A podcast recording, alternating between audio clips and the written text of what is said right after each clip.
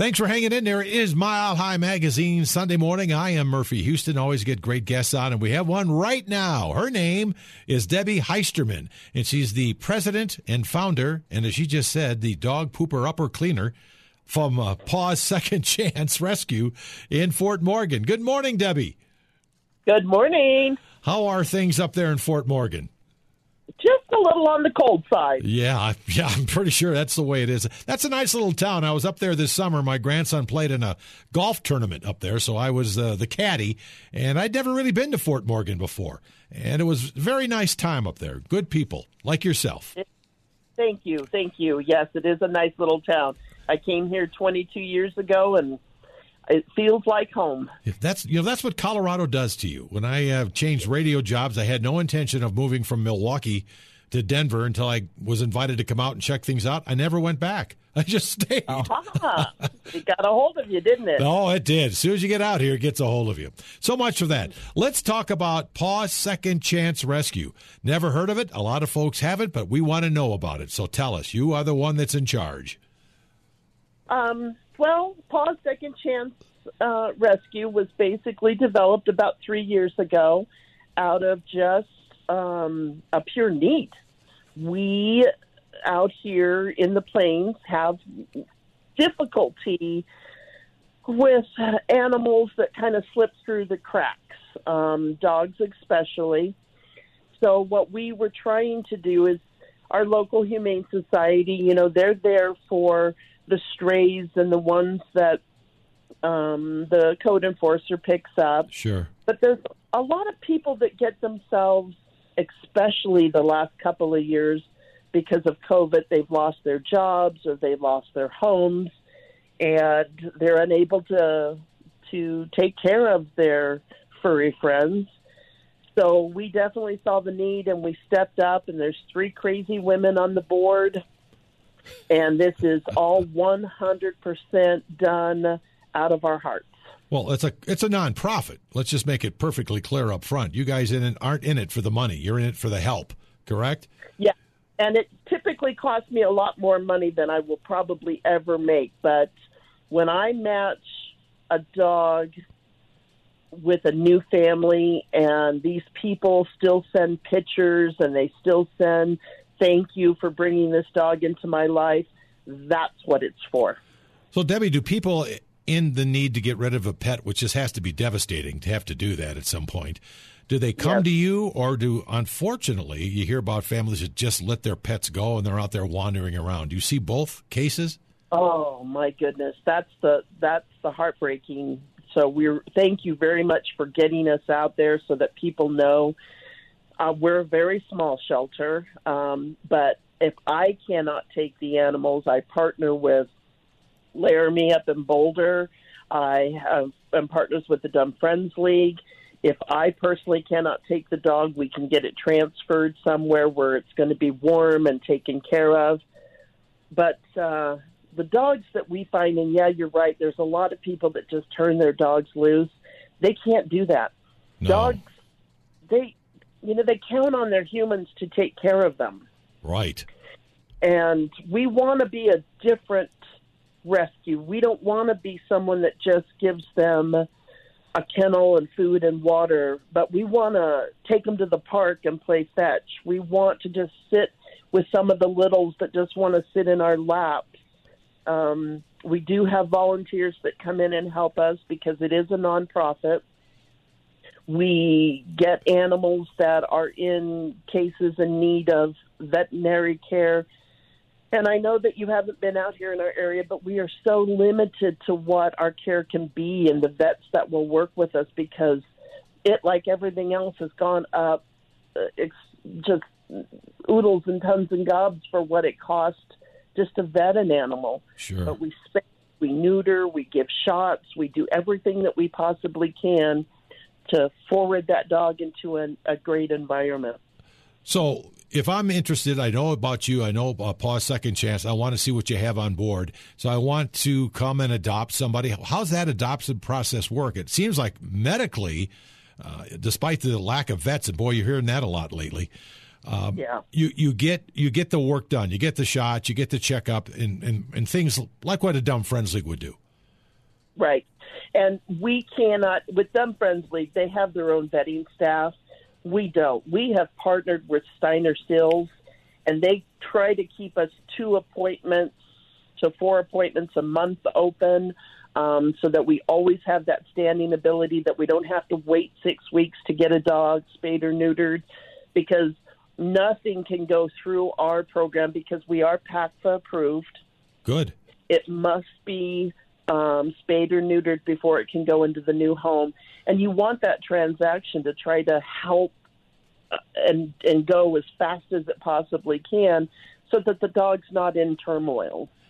Well, that makes a lot of sense.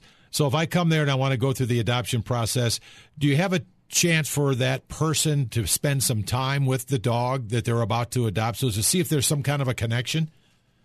Oh, absolutely. People that find us go on our website and we post all of our dogs. We also post them on there's a wonderful site called Rescue Me, um, which is 100% animals. We put our dogs on there. Um, we just try to rotate as much as possible, get them out there into the public. But we're so tiny up here that we have more people that find us through our apps and through those things. And yes, they travel to us. We have been able to develop a small area in which they can bring their own dogs in so that they make sure that the new one is going to fit in with the family. Right. And I will tell you, we, in the last three years, we have adopted, which this doesn't sound like a huge number, but when it's only three crazy women, we have placed over a hundred dogs. What? That's amazing. Yeah. Congratulations. Yes.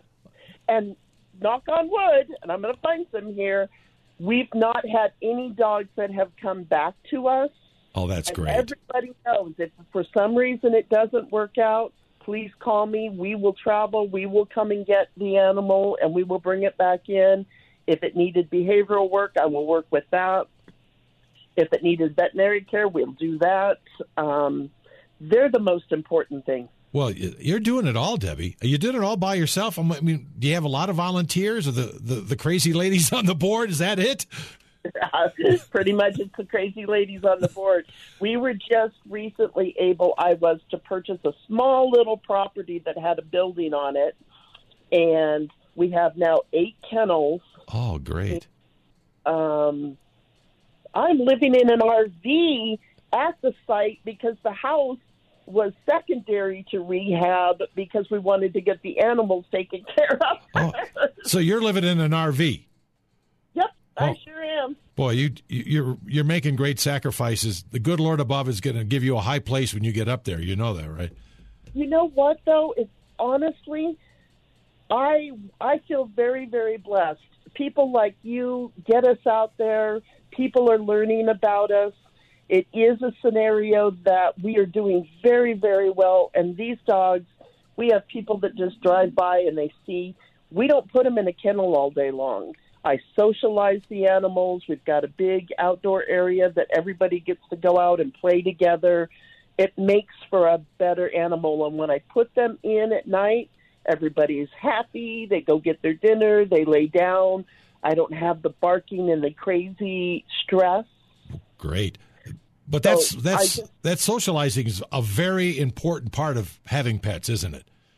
Oh, it most certainly is because a lot of the dogs too that come to us people get them with the best intentions but they get a little bit big or that puppy scenario that they go through jumping and chewing and they didn't know that they were wanting to do that and they throw them in the backyard oh yeah then they come to us and go we can't handle this dog so then i kind of have to start from scratch and get them out there and get them moving and knowing that i can turn them into a, a, a really good family member for someone Debbie, you're doing good stuff. Now, if, if I'm not mistaken, don't you have like a thrift store connected to this process? Well, we did. Um, and yes, um, that is really what helped us with the funding and everything. But I'm one person. So I had to let the thrift store oh. go to a nonprofit so that, because this takes a lot of time out here. Well, it, Does Yeah. it, it's not an eight-hour workday. I can tell by having had dogs, and I do a lot of work with the Dumb Friends League down here. I know what the process uh. is, and it's not a simple job. Right. And so I couldn't run that. And then I have my own personal business and run this, and things were starting to fall through the cracks. And so I said, wait a minute, something has to go.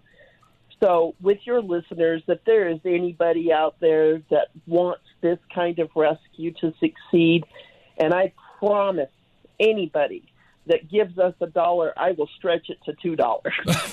Yeah, I, I bet you could. There's no doubt. So while we're kind of on that subject, by the way, it's Debbie Heistermann who runs and started Paws Second Chance Rescue with dogs. Do you have cats too, or is it all dogs? No, because I have such a small facility. Um, PACFA would not approve us to be able to do dogs and cats Okay. uh, because everybody needs to be separate and safe. So I just opted at this time to take care of the dogs in our county. And so, okay, so how can we help? What are what are you in need of to continue to help these wonderful dogs? Well, um, one of the biggest projects that we have going on right now is sometimes we get dogs in, like I was telling you, that are not socialized. They've lost their families. Right. We've got indoor kennels done. We are trying to attach five indoor outdoor kennels so that when a dog comes in, we don't have to always go in there and grab them to take them out to go potty or whatever. They can actually decompress and be able to go in and out of their own kennel and have a little bit more space and not feel like they're you know you know what it's like Sure, sure. with the friends league the barking the craziness that they go through so that's our biggest thing anybody that's got some construction we're trying to get some concrete we got a bid together but it was fifteen thousand dollars but i didn't even think that was bad because it's concrete it's five new kennels it's um, a cover for them so that they're very comfortable out there. Sure. So you're looking for that kind of help. That's the biggest need that we need right now. I partner with um, one of the food banks down in Denver that supplies us with our dog food. So I drive down there every couple of months and I get a big, big bag. You know, the, in the store when they're ripped or they're torn, Sure, people sure. don't pay for them. They get them and they give them to us. That's and great. quality food. That's so great. That, Well, I how, will how do people get in touch with you? Do you have a website or something like that, or can they call you? How, how do they get in touch with you? the best place is our Facebook page, which is Paws Second Chance Rescue, and it is one word, Paws Second. Right. Uh, also, too, I have no problem putting out my telephone number. I will answer every one of your calls. If you can help me, great. If I can help you, I will do that too. Well, what's the phone number if you're willing to put it out there? 970 441 0618. So, how about money? I bet you could use some cash donations. Some people can't Well- do it physically to help, but they can give you some money. They absolutely can. Like I told you, I'll make that dollar stretch to two. And that donation can be made on the Facebook page as well, Debbie? It is, and we are a complete nonprofit. I am in good standings, not only with my PACFA license, um, but also too with the uh, state of Colorado. We've done all of our back work that we've needed to do to make this successful. Well, what are your goals? What do you need to accomplish in the near future, despite all the craziness with COVID and all that going on? You know, the main thing is to try to be a different kind of a rescue. Um, I think when we can change the path of a dog that has no choice but to count on humans for its existence, we become better humans um, when we can take them in and change their path and put them. The stories that I get that these dogs have changed their lives, you know, you're Sure. a dog owner Sure. they're so excited to see you when you wake up in the morning. They help you when you're depressed.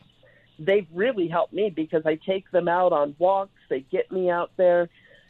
There are so many things that they bring to our lives that we should have to step up and make sure that they have the best outcome they can. I agree. I agree. And that's our goal. that's That's our goal. And out here, I will tell you, in the plains, we don't have a lot of help. It's a drive over an hour to take a dog to Dumb Friendly. Yeah, it is. You're right. And so people can't do that, so they do turn them out. But that has stopped. Good. There has not been as many dogs found on the roads.